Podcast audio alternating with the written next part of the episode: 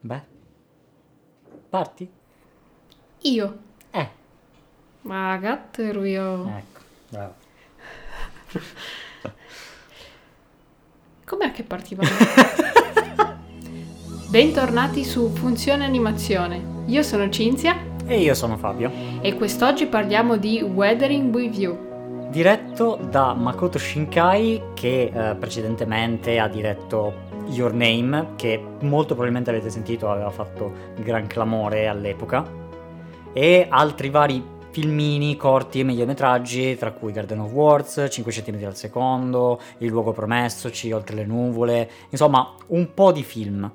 Allora, partiamo con una piccola parte senza spoiler, in cui poniamo semplicemente quelle che sono le basi del film, che comunque vi consigliamo caldamente, caldamente di recuperare appena sarà possibile eh, reperirlo in, eh, in Blu-ray o DVD. Dopodiché proseguiamo con una parte con spoiler molto pesanti, ovviamente andiamo a parlare fin approfonditamente anche del finale. E quest'oggi appunto parliamo di Weathering with You, che racconta la storia di questo ragazzo che si chiama Odaka, che non si sa nemmeno bene per qualche motivo, anche se appunto non è importante, però decide di scappare di casa, fondamentalmente dal suo paesino, dalla sua isola dove, dove vive con la famiglia, e di andare a Tokyo, la grande città, la grande eh, metropoli. Esatto, la grande mela, ma è giapponese, quindi il grande chicco di riso, forse. Questo forse è razzismo. Potremmo considerarlo così. E su questa nave, appunto, incontra, durante una tempesta, diciamo, non proprio tranquilla, incontra Keisuke, che appunto lo salva da morte quasi certa, perché appunto durante la tempesta rischia di essere travolto da un'onda, insomma. Keisuke gli salva la vita e fondamentalmente si conoscono in questo modo così, normale, da tutti i giorni. Una volta arrivato a Tokyo, Odaka, eh, essendo comunque minorenne, perché ha 16 anni, cerca come può di eh, sopravvivere in una Tokyo dove eh, ovviamente per pagare, per lavorare, per eh, prendere in affitto qualcosa, per eh, entrare in una stanza d'albergo, per qualunque cosa ti serve comunque una carta d'identità, una sorta di eh, documento di riconoscimento che ai minorenni però non è dato e quindi eh, fa molta fatica a trovare lavoro e diciamo che subito a primo impatto è molto interessante questo punto di vista di Tokyo che io personalmente non avevo mai visto, di questa Tokyo che è, è vista come una grande opportunità e che però fa paura, che infatti viene, viene detto più volte all'inizio, fa, fa paura. Sì, perché ci sono delle regole che se non vengono rispettate ti tagliano direttamente proprio fuori dalla società. Appunto nel film si vede che gli chiedono spesso questo, questa ID dello studente, no? Che deve avere e se non ha quello praticamente non, non è nessuno, quindi non gli danno il lavoro, non gli danno eh, la camera d'albergo come dicevi tu e quindi è un- comunque un- una città in cui è molto difficile vivere se non si rispettano eh, appieno le regole. Sì, anche eh, direi giustamente considerando che non è un bene che i minorenni se ne vadano in giro così come gli pare, perché può essere leggermente pericolosa. Tokyo magari non è la città eh, più pericolosa al mondo, ma non è, un- non è comunque un posto così tanto sicuro, probabilmente.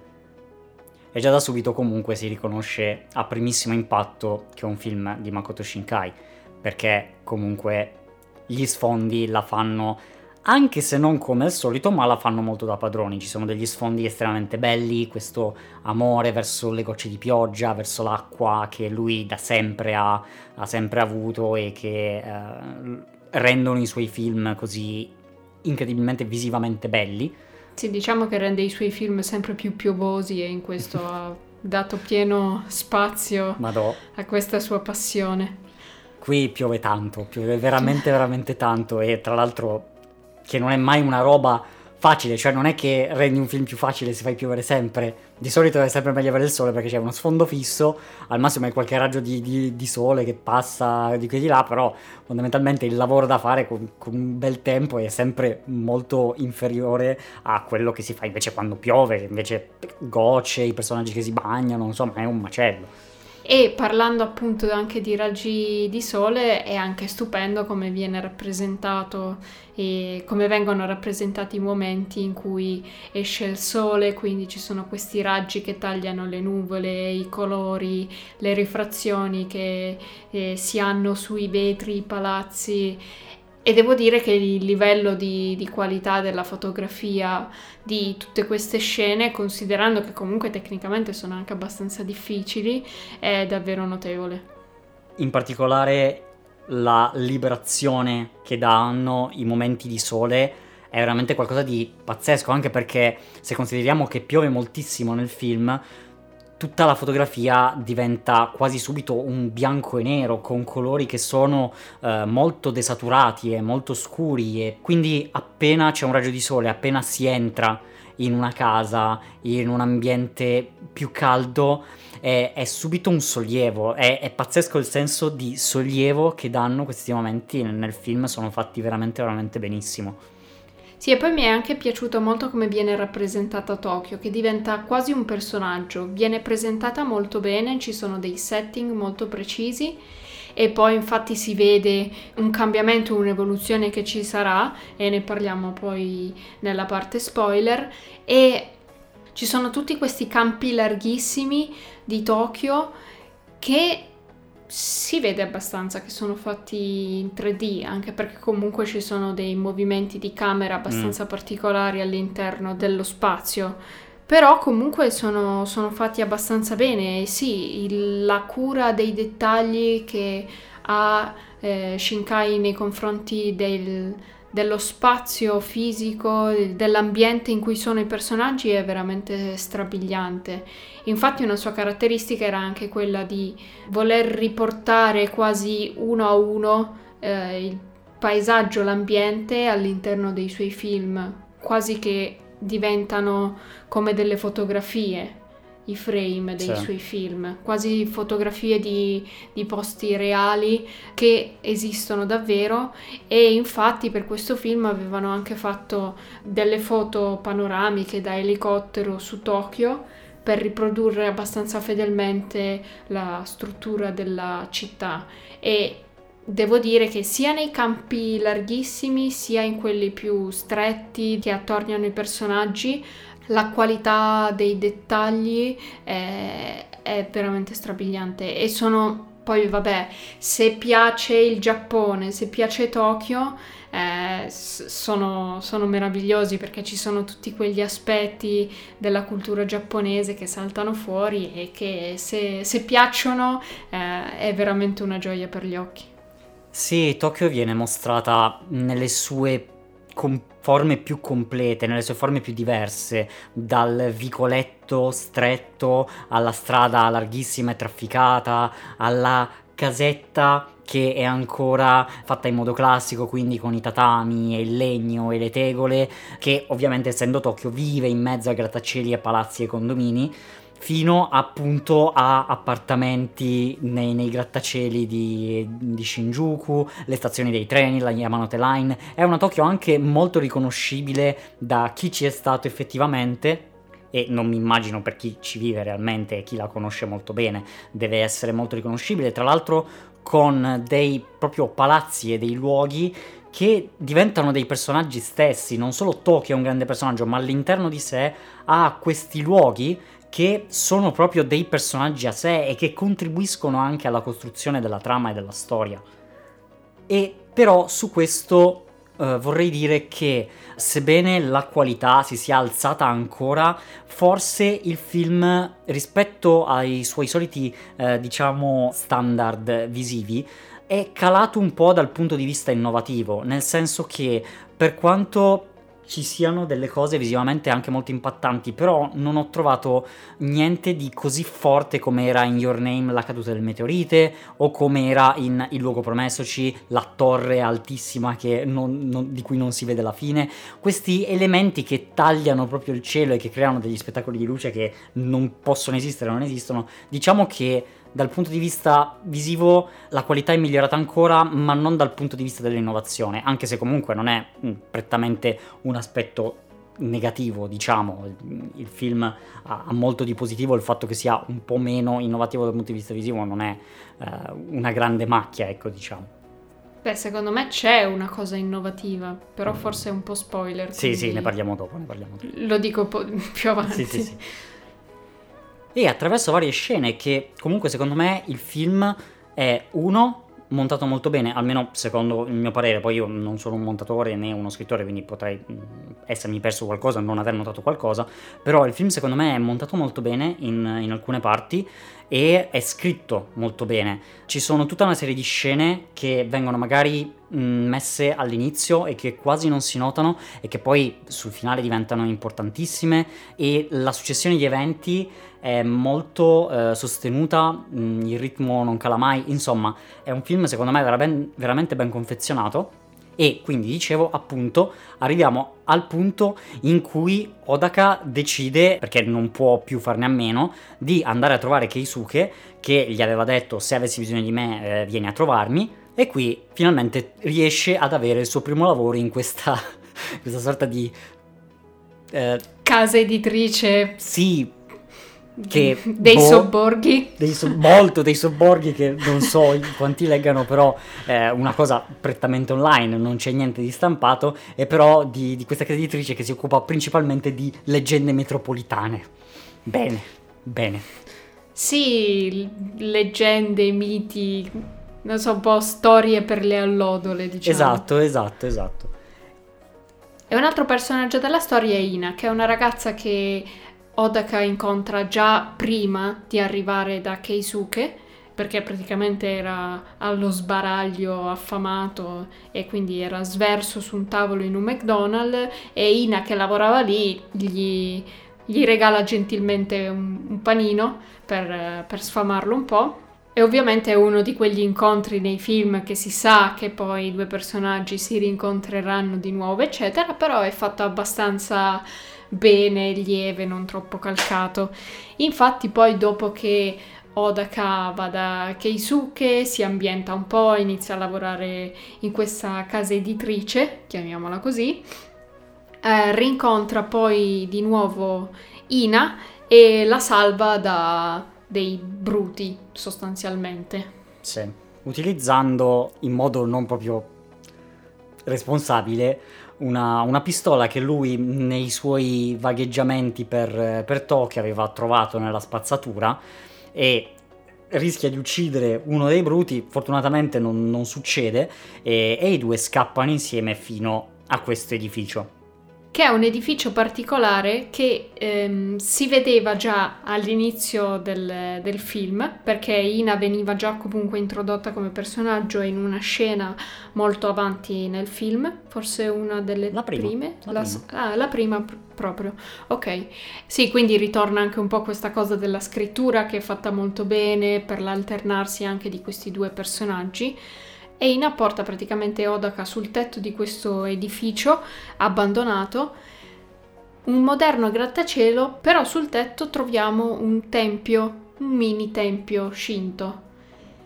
E quindi è molto bello il contrasto tra questo palazzo moderno con sul tetto il, un antico tempio Shinto, che poi queste cose un po' ci sono in Tokyo, quindi ci può essere il palazzo altissimo con a fianco il tempietto minuscolo, però qui Shinkai mette proprio il tempio in cima al palazzo.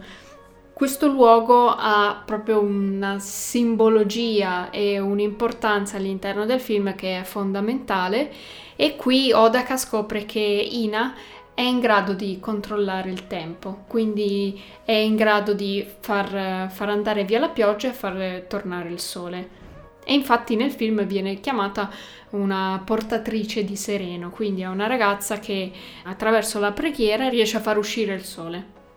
Diciamo che qui ci sono diversi elementi della cultura shintoista giapponese che vorrei un po' mettere in evidenza.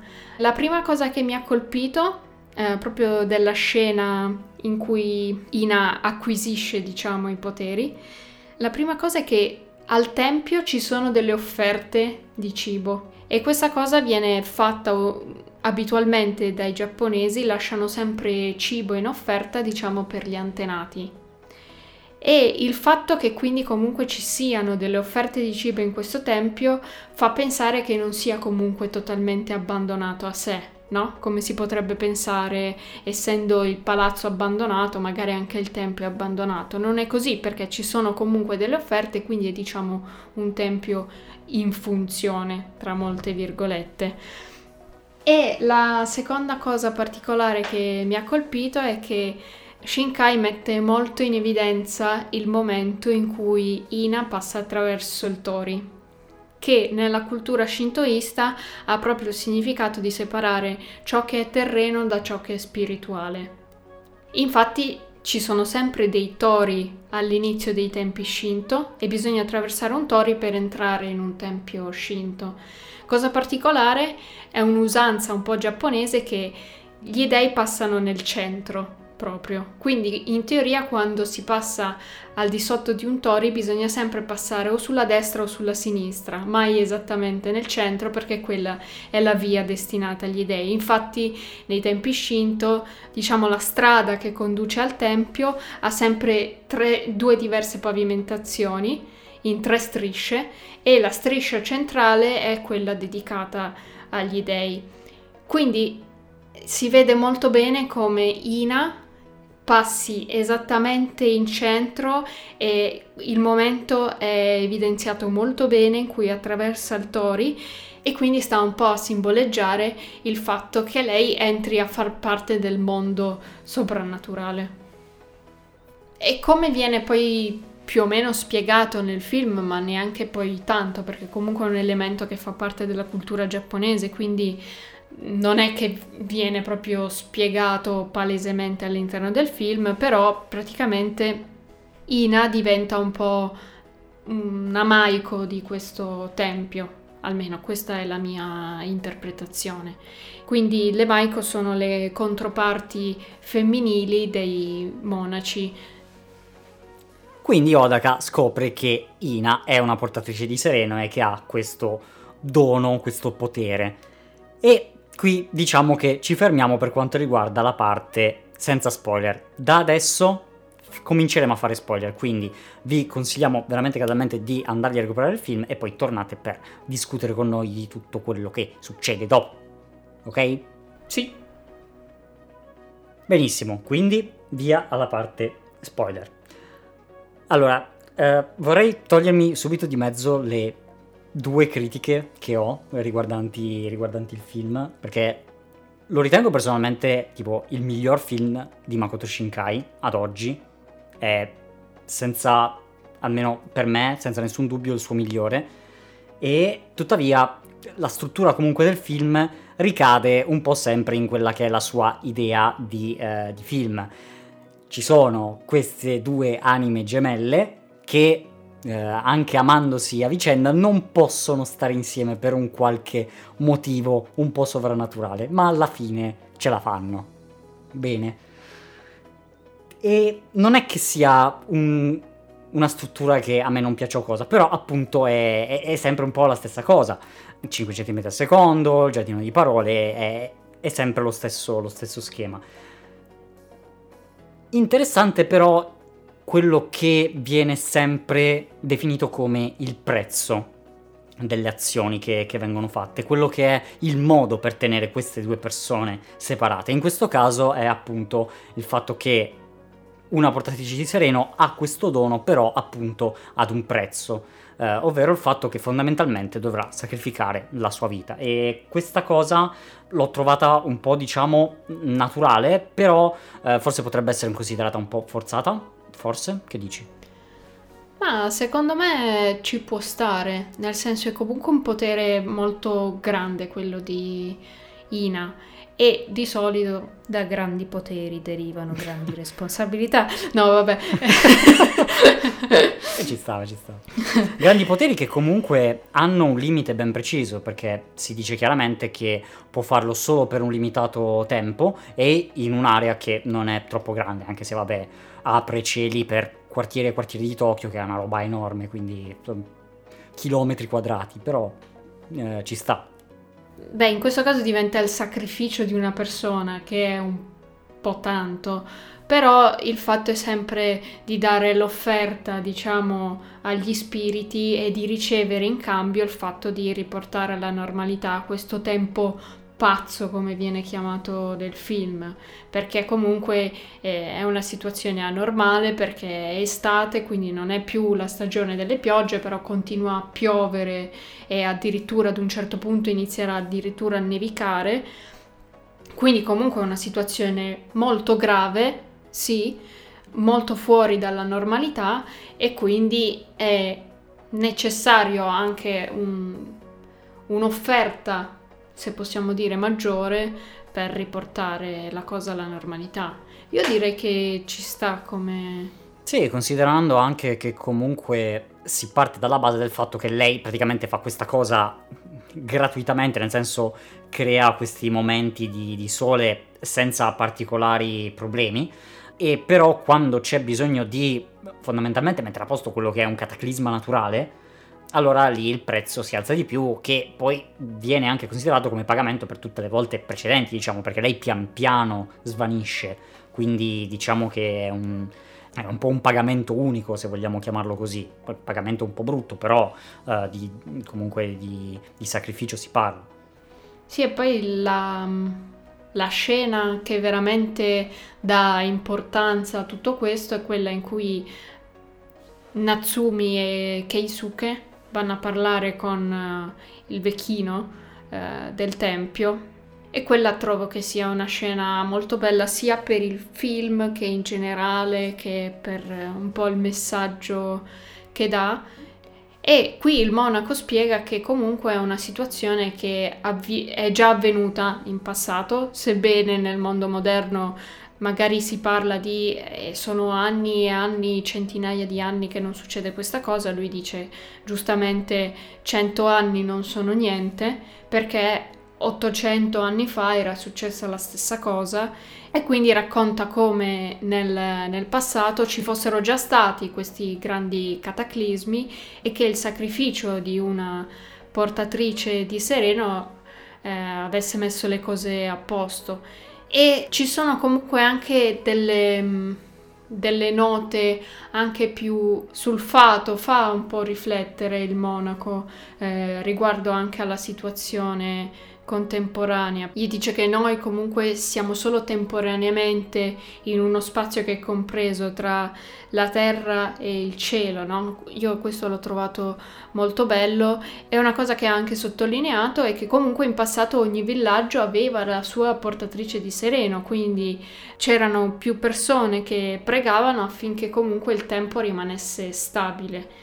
Io questa la interpreto anche un po' um, sì, si può interpretare ovviamente in chiave religiosa, ma anche in chiave non religiosa, è un po' come a dire che comunque in passato le persone seguivano di più l'andamento delle stagioni, facevano più attenzione all'ambiente circostante, invece al giorno d'oggi non viene data la stessa importanza eh, che, che gli veniva data un tempo.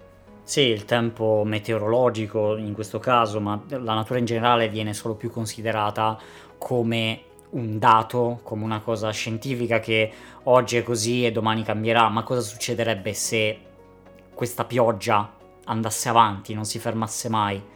E quindi fondamentalmente che nessuno più pensi alla natura come a un qualcosa da rispettare, ma semplicemente come un qualcosa da controllare e vedere se è, è tutto come al solito, come, come, sempre, cosa che invece non, non è realmente così, almeno da un certo punto di vista.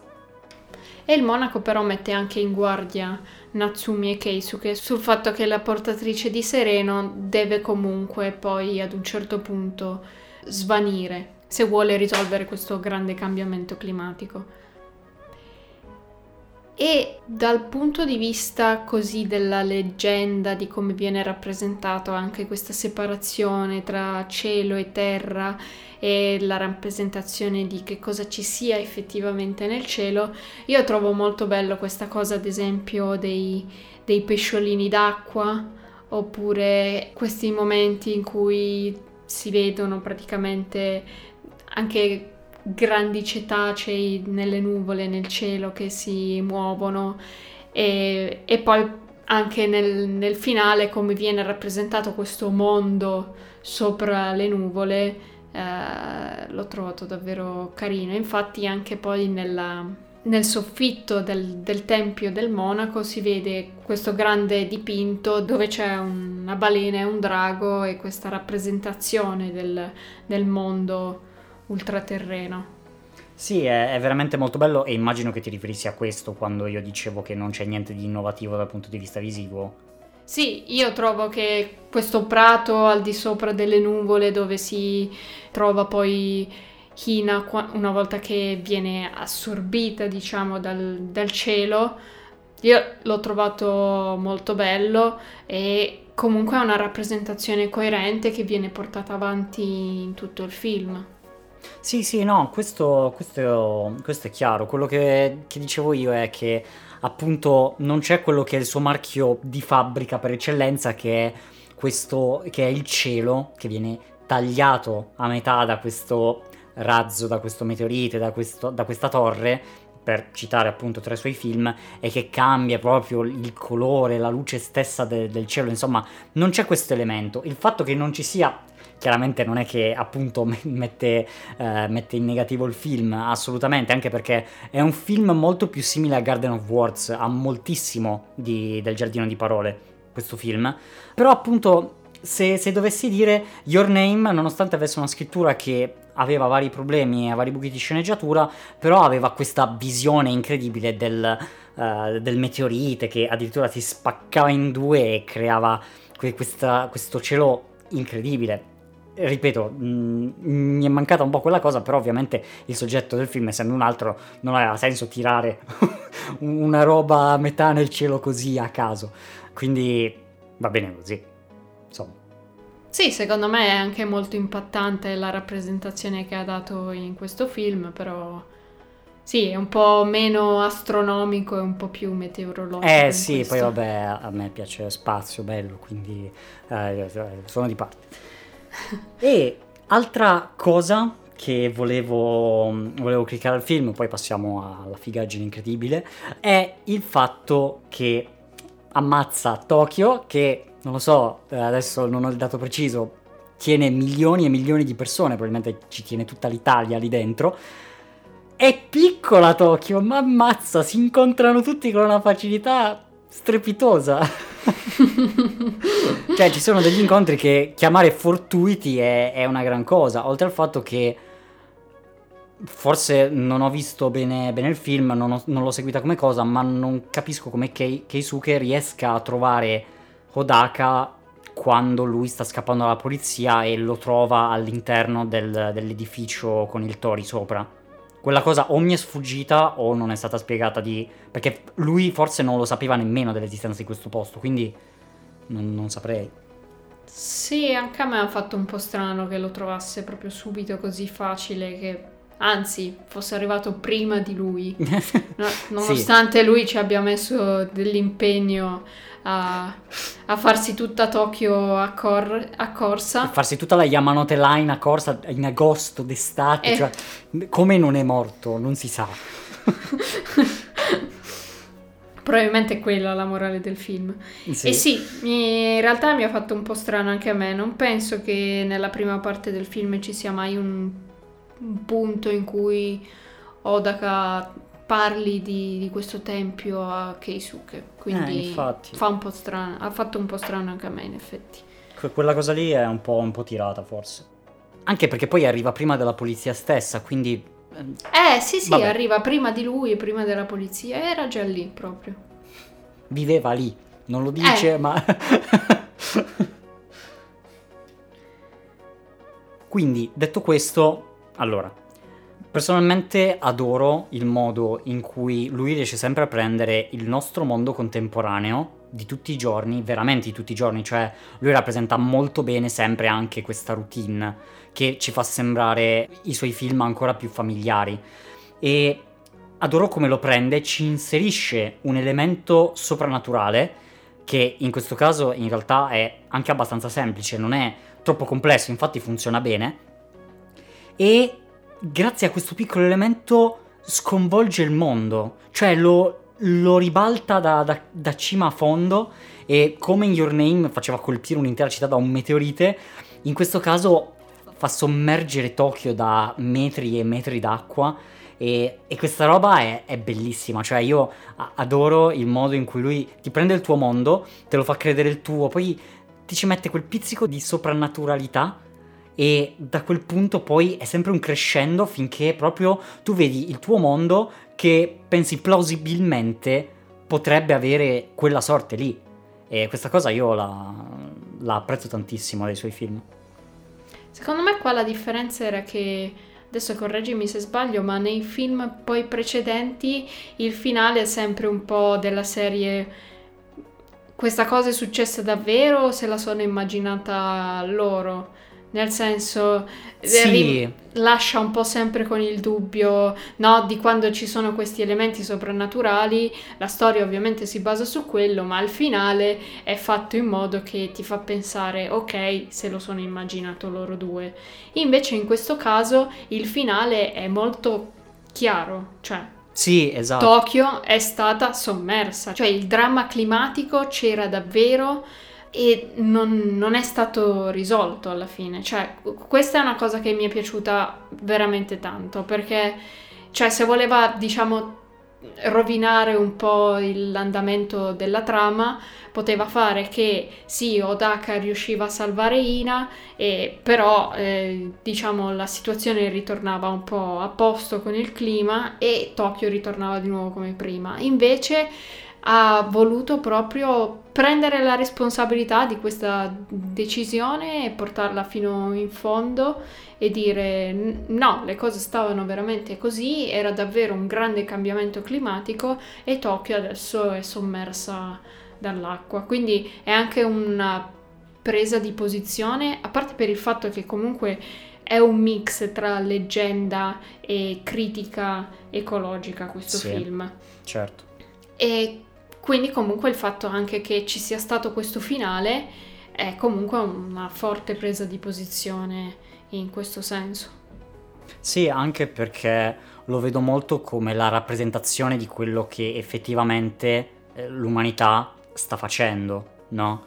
Sta dicendo che piuttosto che rinunciare a qualcosa, in questo caso a qualcuno, ma eh, diciamo che nel, nella nostra vita sarebbe più che altro rinunciare a qualcosa, noi decidiamo di non rinunciare a qualcosa e quindi ci prendiamo quelle che sono le conseguenze di, di diciamo, questa, questa decisione, ce, ce, la accogliamo, cioè non, se Odaka vuole così tanto Ina e la forza con cui lui scappa e la insegue e cioè poi parliamo del finale perché eh, è, proprio la rappresentazione di come all'umanità non importa quasi di quello che potrebbe succedere, ma vuole avere determinate cose e non gli importa, uh, non gli importa granché del mondo, del mondo che ci circonda, considerando anche che il film non era stato ovviamente pensato in, questo, in quest'ottica, però è uscito al cinema ad ottobre e poco prima uh, di, questa, di, di, questa, data in, in Giappone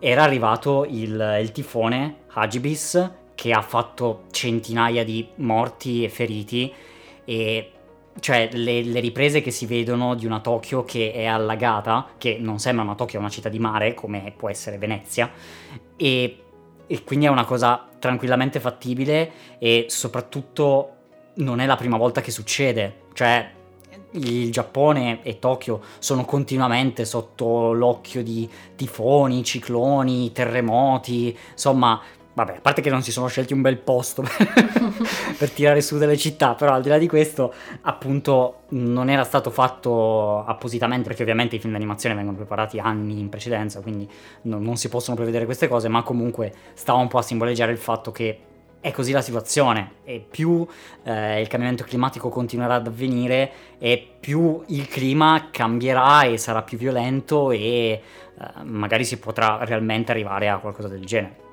Sì, mm, riprendendo un attimo appunto eh, il racconto del, del, vecchio monaco nel tempio, viene appunto detto che in passato eh, si faceva molta più attenzione a pregare, mantenere gli spiriti in pace e a fare attenzione a quello che ci circonda, anche perché comunque la religione shintoista è una religione che crede nella presenza degli spiriti tutto attorno a noi e che bisogna seguire determinati comportamenti e fare determinate offerte per non inemicarsi gli spiriti e che in una visione un po' più terrena è appunto seguire certe norme, certe regole per fare in modo che il mondo attorno a noi rimanga equilibrato.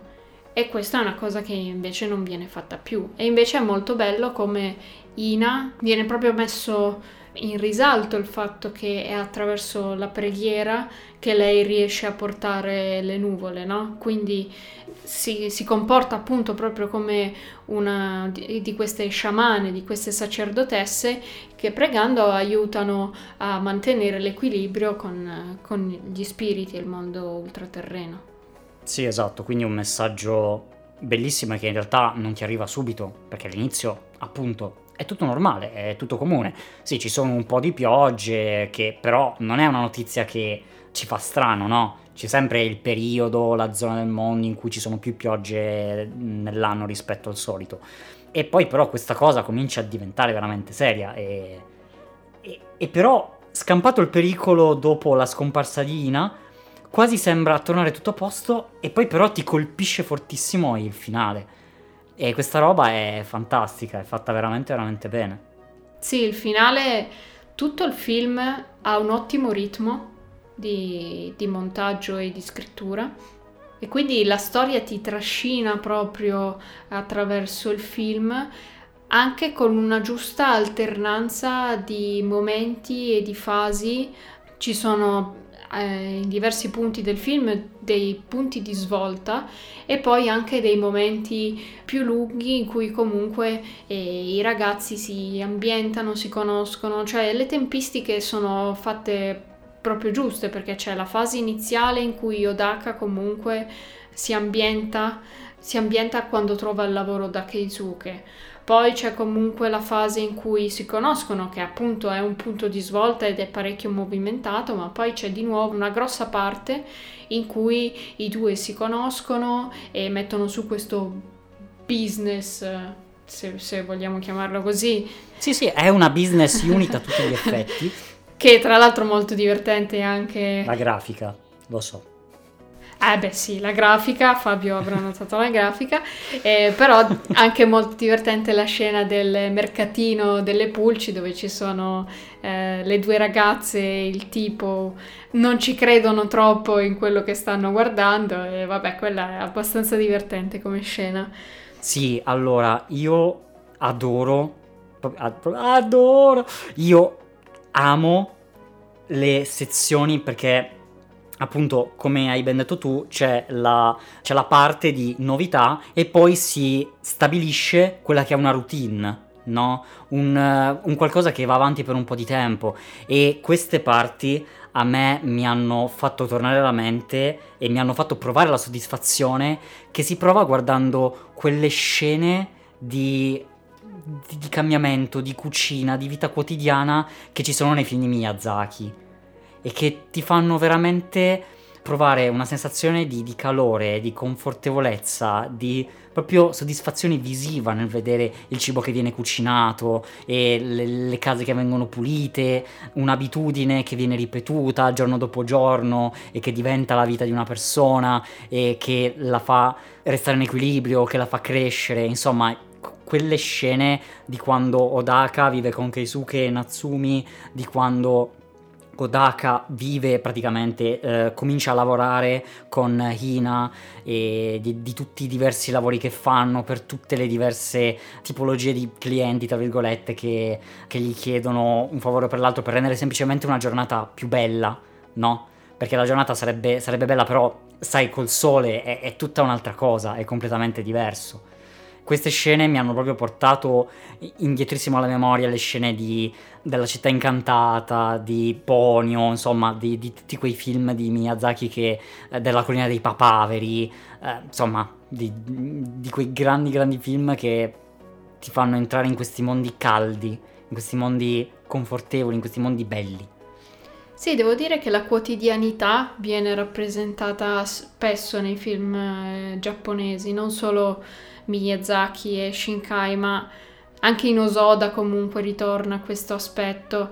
Quindi è una cosa che ritorna abbastanza e la differenza, sì, anche a me Weathering With You ha ricordato di più Miyazaki, ma non per voler sempre fare il solito paragone No, tra no, eh, un qualsiasi regista giapponese odierno e Miyazaki, però il forte tema ecologico e climatico ovviamente era molto importante per Miyazaki, quindi un po' ti viene da fare il paragone, cioè se Miyazaki aveva fatto La principessa Mononoke, che era tutta un'altra opera, No, in questo caso Shinkai ha portato Weathering with You, no?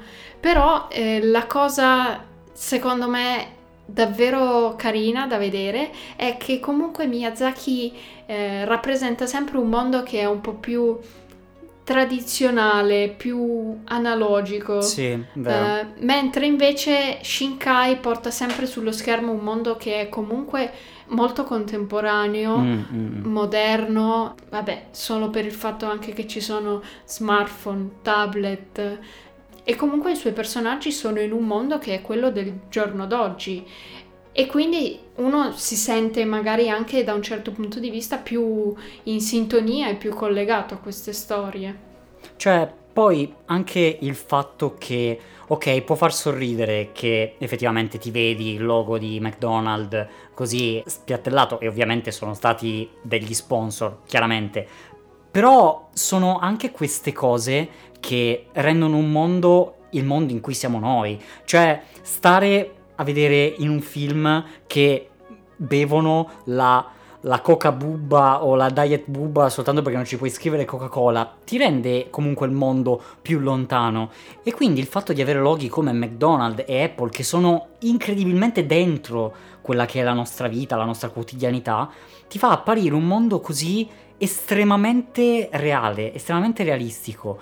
E appunto, cioè, mi ha dato in realtà un po' fastidio che al cinema si sono messi un po' tutti a ridere quando si è visto McDonald's, che, boh, non capisco, cioè ma ben venga che McDonald's dia, dia- dia soldi al, al mondo dell'animazione, ma guarda che anche Apple, ma venite tutti, ma che problema c'è? Mi- È anche da considerare come un modo per rimandare subito a una serie di concetti e di idee mentali che la gente ha già nella testa, perché questo mi fa ricordare di un'intervista di Montemagno con gli sceneggiatori di 1992, eh, la serie tv, che rilevavano come fosse sempre estremamente difficile lasciare fuori dal discorso di una sceneggiatura alcuni marchi che per noi sono una cosa comunissima che non puoi metterli perché ovviamente eh, sarebbe product placement illecito e però è veramente difficile soprattutto scomodo non poter utilizzare determinati simboli che invece sarebbero utilissimi in determinate storie quindi il fatto di farti vedere persone che comunque usano, usano Apple ti rimanda subito a un'idea di tecnologia, di, di quotidianità, perché, perché girando per le strade tutti hanno uno smartphone in tasca, poi che sia Apple, che sia, che sia Samsung non cambia, però è meglio di, di avere un pezzo di tecnologia che non ha nessun marchio, ecco. Anche dal punto di vista grafico è molto più bello. Ecco. Ecco. E poi la grafica del, del sito del- della portatrice di Sereno, Ottacci sua, che ah, la faccio io, e certo, come se una comunicazione di questo livello potesse essere lasciata così a una pivella, no? Che non sa usare nemmeno Paint. Va bene, va bene, continuiamo a credere questa cosa. Va bene, sto zitto. Un altro, un altro parallelo però che vorrei fare con Miyazaki è il fatto che questi ragazzini sono molto intraprendenti. Cioè Miyazaki rappresenta comunque sempre dei ragazzini da soli o che comunque devono principalmente cavarsela da soli e in questo caso la situazione è complicata ancora di più da questo mondo adulto che non li capisce fino a fondo, che non gli dà retta, non li ascolta, cioè anche la polizia li insegue ma non li sta a sentire, non vuole sentire ragione, no? Anzi, sono i noiosi. Eh, esatto, e sì, l'ispettore quasi si annoia a dover inseguire Odaka e più volte comunque si vede che non è il caso che vorrebbe seguire, che gli dà noia il fatto che Odaka voglia andare contro le regole. E però questi sono comunque ragazzi molto intraprendenti che fanno del loro meglio per, per cavarsela e ci ho trovato nella forza di questi personaggi anche un po' la forza dei personaggi di Miyazaki. Sì, e soprattutto che è resa estremamente contemporanea, perché se nei personaggi di Miyazaki, là più dal castello nel cielo, i ragazzi sono ragazzi semplicemente perché non hanno nessuno da cui andare, nessuno conquistare, non hanno una famiglia, non hanno nessuno che badi a loro. Qui semplicemente c'è la forma del ragazzo che fugge invece da una situazione di troppo controllo degli adulti e che si trova appunto in delle difficoltà che sono contemporanee e che per un ragazzo appunto sono, eh, sono un ostacolo insuperabile perché se non sei maggiorenne non puoi fare praticamente niente. Un'altra cosa di cui volevo parlare riguardo l'estetica è al di là dei luoghi, che come abbiamo già detto sono bellissime, sono fantastici e sono tantissimi, cioè io non ho idea di quanti vicoli e di quante strade siano rappresentati nel film, ma a centinaia, cioè veramente ci sono tantissimi luoghi, tantissimi interni, tutti diversi, tutti bellissimi, soprattutto gli interni poi la casa di Hina, la casa di Keisuke, cioè sono tutti bellissimi, ma alla stregua delle case di, di Aul, eh, cioè veramente sono delle robe fantastiche e eh, sempre che paragono a Miyazaki, però eh, perdonate, lui è il punto di riferimento eh, un po' alto, quindi sorry. Um, però un'altra cosa che ho trovato fatta veramente veramente bene e che colpisce molto forte è l'azione. Cioè quando c'è un qualcosa di azione che sia uno schiaffo, un pugno, un'esplosione, è rappresentata sempre in un modo molto enfatizzato, perché è anche solo un pugno, però, cioè, prenditi un pugno mentre sei a terra, fa male e quelle scene fanno male. Un camioncino che esplode in mezzo a una strada colpito da un fulmine è una roba che se dovessi vedere dal vivo ti, ti manda in pappa il cervello da quanto è, spettacolare e l'azione, per quanto poca, è sempre rappresentata con un'epicità enorme che però secondo me rende tantissimo l'idea di quella che è un'azione così particolare all'interno di un contesto così normale. C'è sempre questo ottimo bilanciamento tra quello che è la normalità, gente che cammina, la quotidianità, eccetera, e invece appena punti una pistola, appena qualcuno ti tira un pugno, quel pugno fa veramente, veramente tanto male. Cioè, non è un film da ci cimeniamo per un quarto d'ora e poi dopo abbiamo il, il rigolino di sangue che esce dalla bocca, ma stiamo benissimo, no? È un'azione molto realistica, molto bella, visivamente bellissima, con un sound pazzesco, con dei movimenti di macchina e dei rallenti azzeccatissimi. Azione 100% bellissima. Sì, e anche le emozioni che escono da quei momenti si riescono a percepire molto bene, anche per questo fatto che comunque è un mondo molto contemporaneo, molto attuale, uno ci si può immaginare immerso cioè quando Odaka è spaventato e ha in mano la pistola per la prima volta e la sta puntando contro il tipo, è molto molto molto enfatizzata l'emozione che sta provando in quel momento, no? Si riesce a capire molto bene il dramma verso cui sta passando e comunque anche la paura e lo spavento che prova quando spara ed effettivamente viene sparato un colpo, no?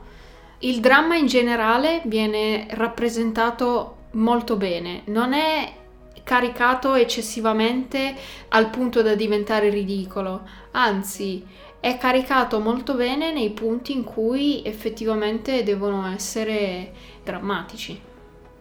Soprattutto nel finale, cioè io nel finale sono rimasto con il cuore in mano per... Du- che tra l'altro dura tantissimo e ha tantissimi alti e bassi continui che ti fanno in continuazione dire ok non c'è più niente da fare, ok dai ce la puoi fare, ok non c'è più niente da fare, ok lasciamo perdere, ok no non va bene questo, aiuto qualcuno, qualcuno faccia qualcosa, cioè dal momento in cui Hina scompare e cominciano ad entrare i poliziotti nella stanza d'albergo e lì comincia a scendere, poi Hodaka scappa e da lì poi gli stalli proprio alla messicana, tutti con le pistole. Cioè, io ho visto, ma cosa sto guardando? Ma cosa sto guardando? Però è tutto perfettamente plausibile perché per quanto sia un ragazzo ha una pistola in mano e basta un movimento del dito per uccidere qualcuno e per far sì che quel ragazzo si rovini la vita per sempre.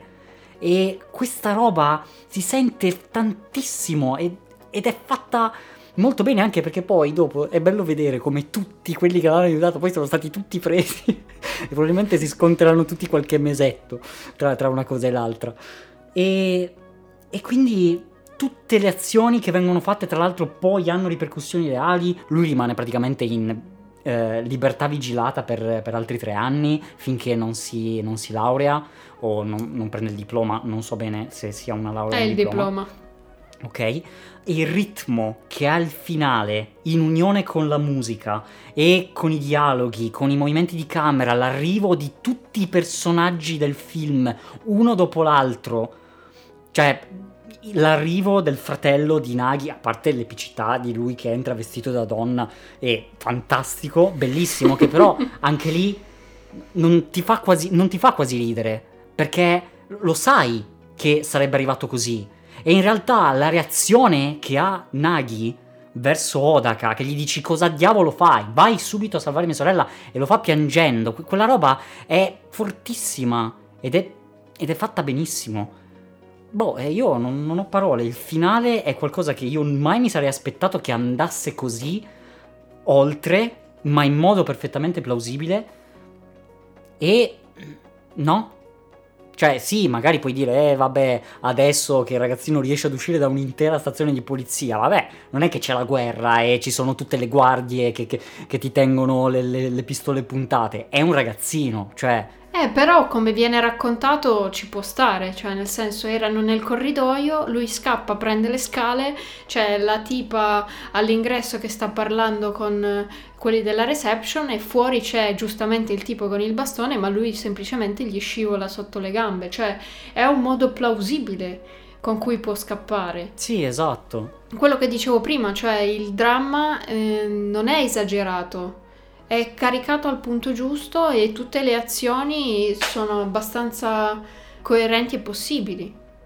Sì, ed è un climax crescente che culmina sì. nel, nell'attraversamento del Tori che dà luogo al, diciamo, alle scene più trascendentali, più astratte, più spirituali, più immaginifiche del film. Ti aspetti quasi che finisca lì e invece la dura realtà va a colpire ancora più a fondo di quello che normalmente farebbe, perché viene proprio di persona, cioè perché tu vedi personaggi come la, uh, la vecchina che aveva richiesto un momento di sereno e che viveva in una casetta tipica giapponese in legno, tatami, con il giardino, eccetera, che era andata a vivere in un, in un appartamento qualsiasi, in un condominio qualsiasi.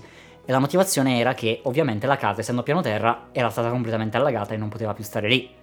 E, e lì Odaka dice, scusa, mi dispiace. Eh, chiaramente perché lui lo vede come è colpa mia, perché sono io che sono andato a recuperare Ina e quindi è tornato il brutto tempo. Subito dopo va da Keisuke e Keisuke gli dice, come tutti i ragazzi, ti vedi come il centro del mondo. Il mondo era pazzo anche senza di te, stai tranquillo, non hai fatto assolutamente niente cosa a cui inizialmente crede, però nel momento in cui rivede Ina tutto, tutto scompare, no? Perché non, non, non, riesce a credere che tutto quello che è accaduto fosse solo immaginazione, no? E quindi, nonostante possa essere da bambini, da ragazzi, da, da, da immaturi, però lui crede che comunque quello che è successo è stato frutto di una scelta che lui ha compiuto. Sì, è bello anche il messaggio che viene dato che comunque Ina e Odaka non devono sentirsi responsabili di quello che è successo perché alla fine è comunque una responsabilità di tutti, no? Nel senso se comunque la società fosse più responsabile allora magari il dramma climatico non sarebbe avvenuto, quindi il film eh, giustifica le azioni dei due ragazzi ma anche eh, la società all'interno del film li, li giustifica, cioè non vengono colpevolizzati. E quindi in questo senso viene anche posto l'accento sul fatto che eh, dobbiamo essere tutti, deve essere la società per prima a prendersi cura dell'ambiente in cui siamo. E è bello anche appunto come non venga, cioè alla fine può rimanere il dubbio se questo aspetto più magico eh, e spirituale fosse solo una cosa che si sono immaginati i due ragazzi, però comunque le, ci sono delle reali conseguenze che sono perfettamente coerenti con quello che loro stavano vivendo e che sono perfettamente tangibili da tutti. E questo io lo trovo molto bello di Weathering with You. Sì, è sicuramente la, la punta di diamante, secondo me, di un film veramente, veramente spettacolare, perché guardando il film, sul finale, tu credi che effettivamente è colpa sua, no? È colpa di Odaka se il disastro climatico è avvenuto. Ma in realtà non è così, perché in realtà non è che dovrebbe, non dovrebbe rimetterci una sola persona per sistemare tutto è tutta la società che deve prendersi carico di, di, quello che sta succedendo e quindi è un finale veramente perfetto al millimetro.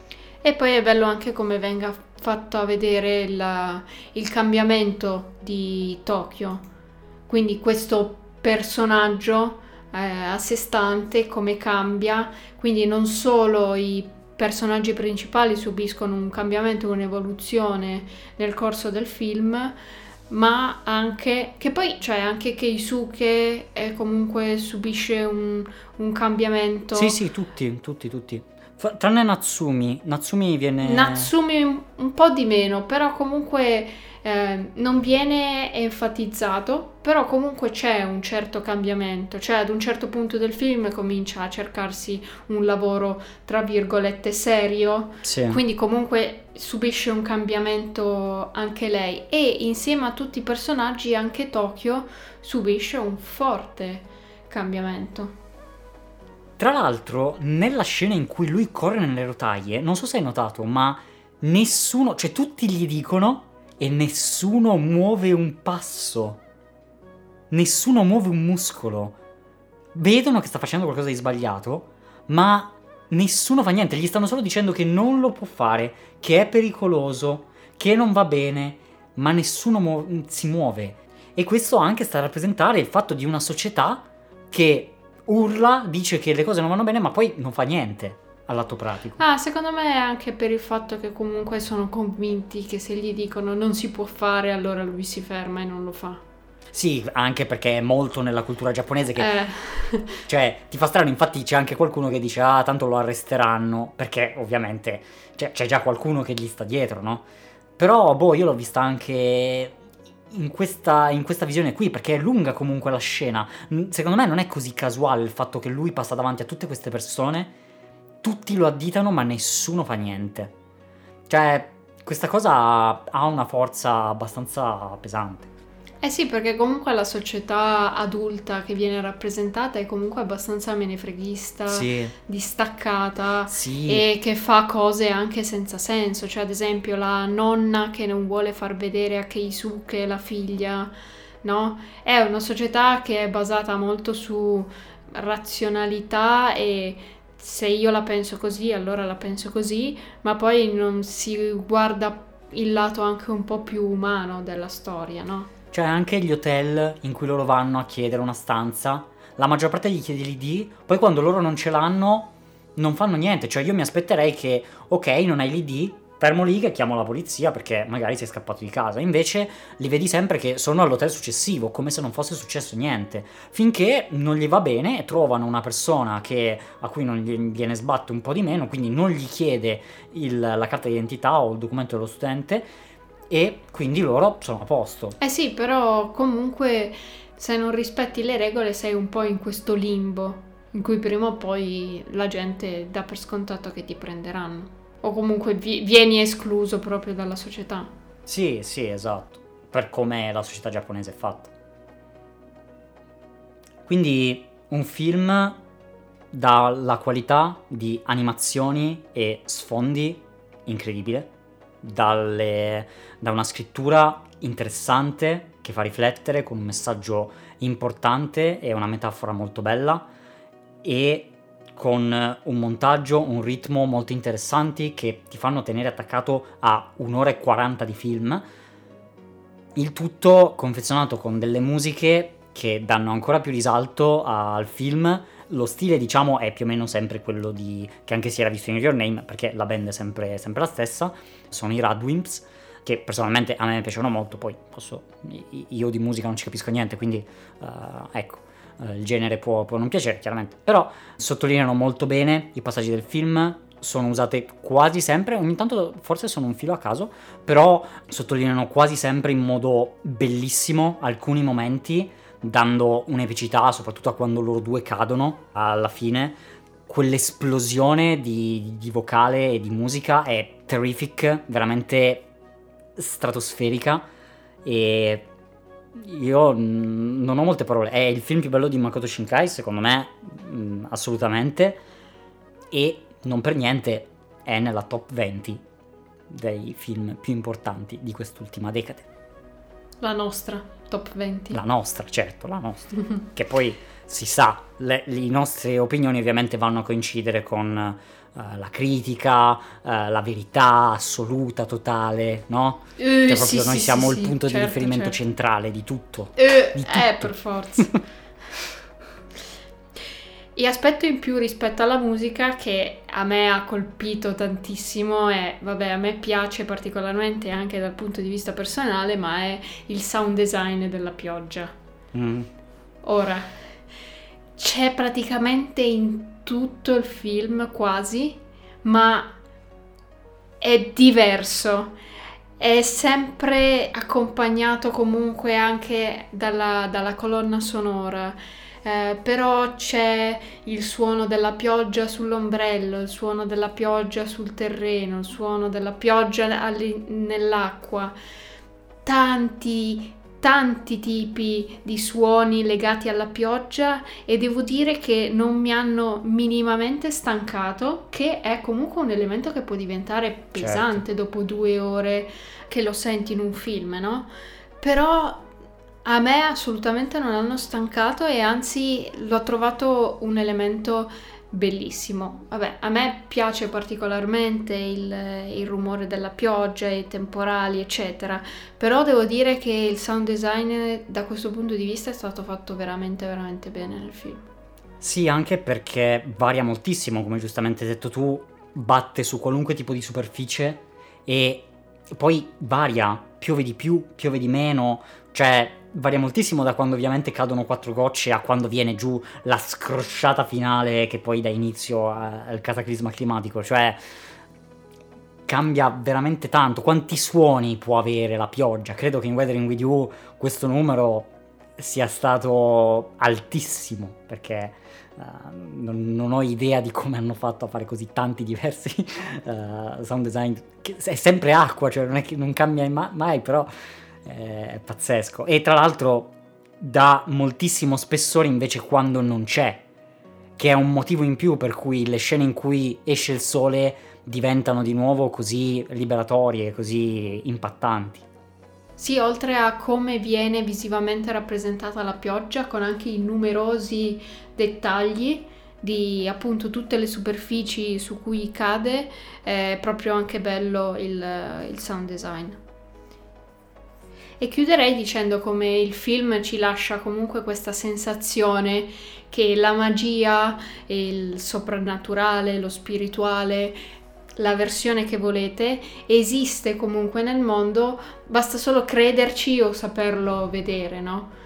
Magari i Keisuke, Natsumi, Natsumi di più ci credeva, però i poliziotti o tutti gli adulti non, non ci hanno creduto, non l'hanno visto, ma comunque le conseguenze c'erano. Mentre invece i ragazzi che ci hanno creduto profondamente e hanno effettivamente visto le conseguenze, invece ne hanno tutta un'altra percezione, hanno, hanno saputo coglierne un'importante lezione.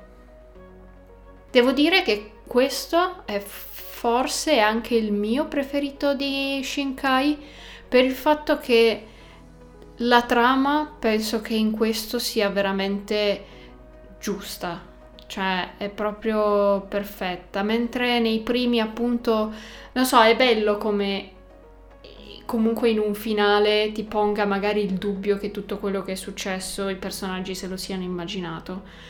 Però lo trovo comunque molto rinfrescante che invece in questo film nel finale ci siano le conseguenze delle, delle azioni e che non venga tutto spazzato via da ah no, se lo sono immaginato, no? Non so come dire, cioè ci sono delle reali conseguenze alla fine e trovo che come siano stati mischiati la critica ecologica e comunque gli aspetti culturali shintoisti e sciamanici del, del Giappone mi è piaciuto molto e anche come vengono immersi in un mondo contemporaneo, odierno e beh, poi appunto le musiche, il visual, eh, le animazioni, i personaggi, il ritmo è veramente, veramente incredibile. Tra l'altro questa, questa decisione di far vedere le conseguenze può essere vista anche come una crescita stessa del regista. Sì, che prende posizione. E che ha voluto dire qualcosa eh, di, di, molto forte con questo film. Non che negli altri film non voglia dire niente, assolutamente. Però in questo film in particolare appunto prende posizione e comunica il suo messaggio con molta forza. Quindi anche dal punto di vista registico per lui che comunque è nato come un background artist, quindi uno che fondamentalmente faceva sfondi, ha evoluto questa sua visione del, del medium anche dell'animazione per farne qualcosa di più. Questo secondo me ha moltissimo valore indipendentemente da, dalla qualità del film uh, stessa, quindi non vedo davvero l'ora di vedere uh, il futuro di, di lui perché se questo è il suo mi pare sesto lungometraggio o simile, posso aver sbagliato di uno o due, però cioè, ha davanti una strada che potrebbe rivelarci dei film che potrebbero essere dei capolavori dell'animazione giapponese a dei livelli altissimi. Eh sì, anche perché comunque l'evoluzione, come hai detto tu, si vede molto molto bene nella sua filmografia. Eh sì, perché esatto. comunque è partito da queste opere un po' astratte, che sono quasi degli esercizi stilistici, no? Sì. Eh, appunto, come dicevi tu, c'è sempre il razzo, il meteorite che taglia il cielo, cioè ci sono queste, questi momenti visivi che vengono un po' tenuti insieme dalla trama nelle opere precedenti. Che però è più secondaria della parte visiva. Esatto, sono quasi un pretesto per portare sullo schermo certe immagini. Esatto. Invece in questo caso le immagini sono molto potenti, però anche la trama che c'è sotto è anch'essa molto potente, quindi non c'è più questo squilibrio tra no, io voglio fare questa immagine perché è molto bella e mi ispira, però mh, mm, ci metto di sottofondo questa trama perché non so bene come altro giustificarla. Invece in questo caso è tutto molto coerente. Sì, è come dicevo in una vecchia discussione che, che si era fatta su Your Name, appunto, che i suoi film erano state sempre delle opere molto più belle da guardare che non da seguire e che però lui affacciandosi a questo ruolo di regista, comunque lui, Your Name, è stato un po' il primo film grande che ha diretto. E quindi si vedeva anche un po' l'inesperienza che c'era. E sono veramente contento di vedere come gli errori che eh, ci sono stati in Your Name l'abbiano portato a crescere così tanto e così in fretta. E a anche circondarsi di persone che lo hanno eh, indirizzato nel modo giusto, lo hanno aiutato a scrivere la sceneggiatura e, e a definire i personaggi. Davvero, non, non vedo l'ora di vedere cosa, cosa ci presenterà in futuro. E tra l'altro, piccolo easter egg è che in Weathering with You ci sono i protagonisti di Your Name. Quindi il figlio della nonnina è il protagonista e poi c'è la protagonista invece che, che è la venditrice di gioielli che regala... No, che regala... sto... Stica. Stica, glielo fa pagare e anche tanto. E invece la protagonista è la venditrice di gioielli che dà l'anello a Odaka. E vabbè, ultima cosa e poi chiudiamo perché sennò cominciamo così a parlare a caso. Mi è piaciuto anche tanto la simbologia della, della vecchina che chiama comunque Ina perché faccia uscire il sole perché così possono accendere il, il falò nel giardino, così il fumo che va dalla terra al cielo potrà collegarli agli antenati nel giorno in cui volevano ricordarli e l'ho trovato un messaggio veramente bello, un bel modo di pensare ad un collegamento. Sono quegli aspetti della cultura orientale che a me piacciono tanto e lasciano sempre abbastanza eh, sorpresa positivamente. Eh beh, è un'immagine veramente bella avere il mondo terreno e il paradiso legati da un filo di fumo, cioè è un'immagine di una poesia stupenda. Sì. Che va poi anche a sottolineare sempre quello che diceva il monaco, che comunque noi siamo solo temporaneamente in questo spazio che è a metà tra il cielo e la terra. Mm-hmm. Io direi che una bella ora e mezza di, eh, di podcast l'abbiamo fatta. Perdonateci per, eh, per, il lungo episodio, ma io personalmente ci tenevo molto a questo episodio perché è un film veramente speciale, davvero. E quindi abbiamo voluto dare risalto a tutti i dettagli che, che ci piacciono. Sì, anche perché c'era comunque tanto da, da parlare, obiettivamente. Sì, sì, sì. Però se la regia me lo conferma, potremmo dire che è la fi- fi- eh, fine. Perfetto, ottimo, benissimo. Noi vi ringraziamo come al solito moltissimo per aver seguito questo episodio dove abbiamo parlato di Weathering With You. Vi invitiamo a seguirci sui nostri social, abbiamo aperto Instagram, quindi se cercate funzione animazioni su Instagram ci troverete anche lì, su Twitter, su YouTube, appunto followateci, campanella, tutto, fate belle cose. E fateci sapere cosa ne pensate, cosa ne pensate, l'avete visto, vi è piaciuto, non vi è piaciuto, cosa co- è, cosa è? Diteci, diteci. Diteci, diteci, fateci sapere, parliamone insieme e noi ci rivedremo in un prossimo episodio su funzione animazione. Mi è scrocchiato tantissimo il braccio facendo questo gesto per indicarti, ma va perché bene. Sei vecchio. perché sono vecchio. E quindi ciao ciao. Ciao a tutti. Ciao, ciao, ciao. Ciao. Safe. Come chiuderebbe un giapponese? Sì. con il, con il, tondo, perché loro non usano la X. No, la X è no e il tondo è sì. Infatti la PlayStation è infame perché, la, perché poi loro invertono i comandi.